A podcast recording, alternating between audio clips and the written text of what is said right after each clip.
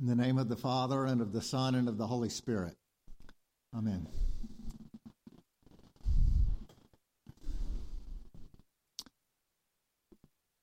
We are in the midst of our every member canvass, that annual exercises exercise when churches across the land ask their people to support their work financially.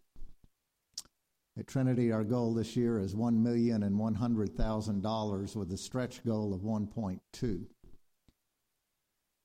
Over the past three weeks, we've heard from some of our parishioners about their giving and the reasons for it. It was 10 years ago that Trinity invited me back as a former parishioner to talk about my own giving and the reasons for it. So I gave my testimony, as it were, and this is how I started. It scares me a little to imagine what shape I might be in today were it not for Lent and tithing. By my 10th grade year in high school, I, an acolyte at this cathedral, was picking up a habit of the sort that can derail a life even before it clears the station. And by senior year, the little habit had become a way of life. It was coming on to spring that year when I mentioned to a friend in Mr. Muldrew's fifth period class in Problems of Democracy that I was thinking about what I'd be giving up for Lent. My friend said, I know one thing you won't be giving up, ha ha. And I paused and thought and said to myself, You want to bet? I kept the fast that Lent, including Sundays for extra measure. And I think that although I did not see it this way at the time, this was probably the crucial turning point in a process of deliverance. Thus it came to pass that a good habit that I was given early on in church was there later to help lift me from a bad habit I picked up elsewhere along the way. We call this providence. God provides the means. It also scares me to think where I might be without the tithe. Our tithe is an expression of belief, a prayer, a fast, a pilgrimage. The tithe is an eye opening habit that helps us to see Christ in ourselves in a different light. It has been that for me. Where would I be without it? Richer, maybe. Unhappy, probably. In jeopardy, without a doubt. Inherited wealth is notoriously destructive.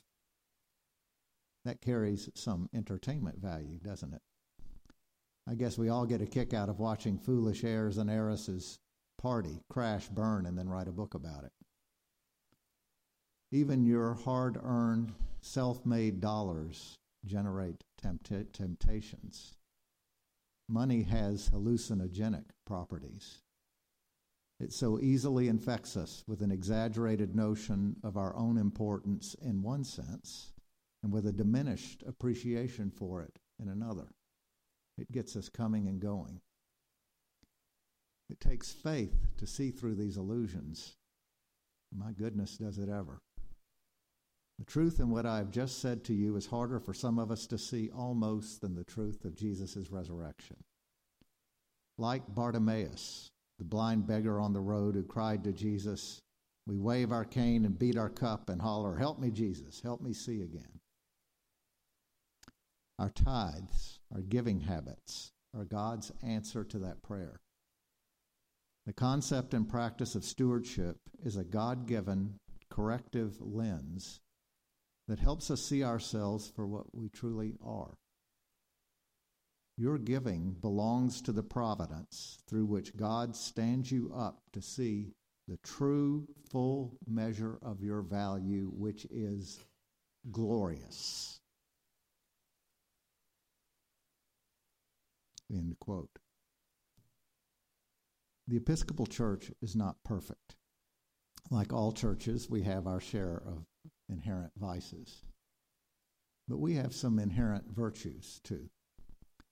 One of them, I think, is our wisdom and integrity concerning money.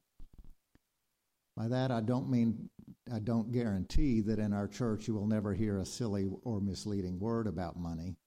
or read of a financial scandal. We are not sin free. Sin is not news to me, but wisdom and integrity, when I can find them, are. And through the years, I have found them in our church's teaching about giving. I have been a pledging member of the Episcopal Church since I was a child in Sunday school in Harrison, Arkansas, and I put my pennies in an envelope into the collection plate every Sunday. As an adult, Julie and I have pledged to seven different churches, three diocesan capital campaigns, one seminary, and two Episcopal schools. Along with that, we've given to a panoply of other worthy causes, from cows to grand pianos. Not once through decades of giving have I felt manipulated by my church. I know what church manipulation looks like because I've seen it on TV. It can use either a carrot or a stick. The carrot is the promise that in God's economy, no contribution is left unrewarded. Put that $500 contribution on your credit card, and the job you've been praying for will come. The stick is guilt. There's always something to feel guilty for. Guilt is sometimes used to try to get us dig a little deeper. It built the great cathedrals of Europe. Those two forms of manipulation are distortions of two lessons about money that I did learn in church. One lesson was a promise, the other was a challenge. I did hear a promise that something good would happen because I gave. I would learn to love God more. I inferred that I would therefore be happier in life. Jesus, who was very shrewd, advised where your treasure is, there your heart will be also. Thank God he put it that way instead of the other way around. If he had said that treasure follows heart, then I'm left stuck with the heart I was given, which is spiritually unreliable. My heart needs a tow truck from time to time. Jesus gives us something concrete that we can do to turn our hearts to God. Cast some coin in God's direction, enough to attract and hold our heart's attention, and the heart will fall in step, he said. I followed that advice to some extent. It's hard to say what difference it's made. Can't know what my life would be like had I lived it another way, either by giving less or more to the purposes of God. Everyone has heard of Francis of Assisi. His father was a wealthy textile merchant. In the year 1205, Francis saw Christ in a vision. He disowned his father and renounced his inheritance. According to legend, he was so thorough as to remove his clothes in a public meeting room to begin the life of poverty with nothing at all. If ever anyone loved God with all his heart, it was Francis of Assisi. St. Francis, I am not. Probably I am like, like most of you, having a divided heart, wanting to love God, yet not wanting to let go of anything. I thank God for my divided heart. I know that I'm much more happy, hopeful, and peaceful with this divided heart than I could ever be had I never placed treasure in the church. Undivided hearts are found in heaven and in hell. Although I am not St. Francis, God knows that He has my attention. And I know that God has used that attention to keep me safe and roughly on course through life's trials and ups and downs. I know people who have given a lot more to the church because they had more, and others who have given less because they had less, who will say the same thing. Where your treasure is, there will your heart be also. I heard that promise in church, and I believe it is true. Try it for yourself and see. With that promise, I also heard a challenge. From early on, I was urged to tithe. Tithe means tenth. It is an ancient standard for giving to the church. In Scripture, the people were expected to return a tenth of the harvest to support the temple and its priests. I as much appreciate what the Episcopal Church did not tell me about the tithe as what it did. The church did not try to snow me by covering up the obvious truth that our society and its institutions are different from those of ancient times. We pay taxes now to do things that long ago were underwritten by tithes. We know the world has changed. Even so, the Episcopal Church affirms the tithe as a standard for faithful giving. It serves as a goal to work toward or a base to work from. In every church I have served, I have seen faithful people tithe, some rich, some poor, others in between. I have watched church members begin to seriously consider the tithe for the first time, taking steps in that direction two steps forward, one step back. These good examples have inspired and challenged me. Here, no one points a finger at me as though to say, You really should be doing more.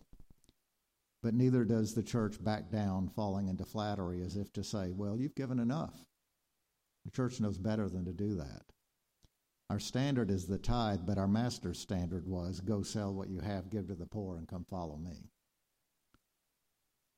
I do tithe my salary to Trinity because I have significant income from a family business beyond my salary, Julie and I decided early in our marriage that for us the tithe was not enough.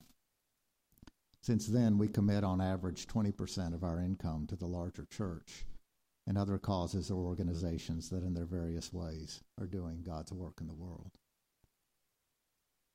Giving to the church won't save my soul.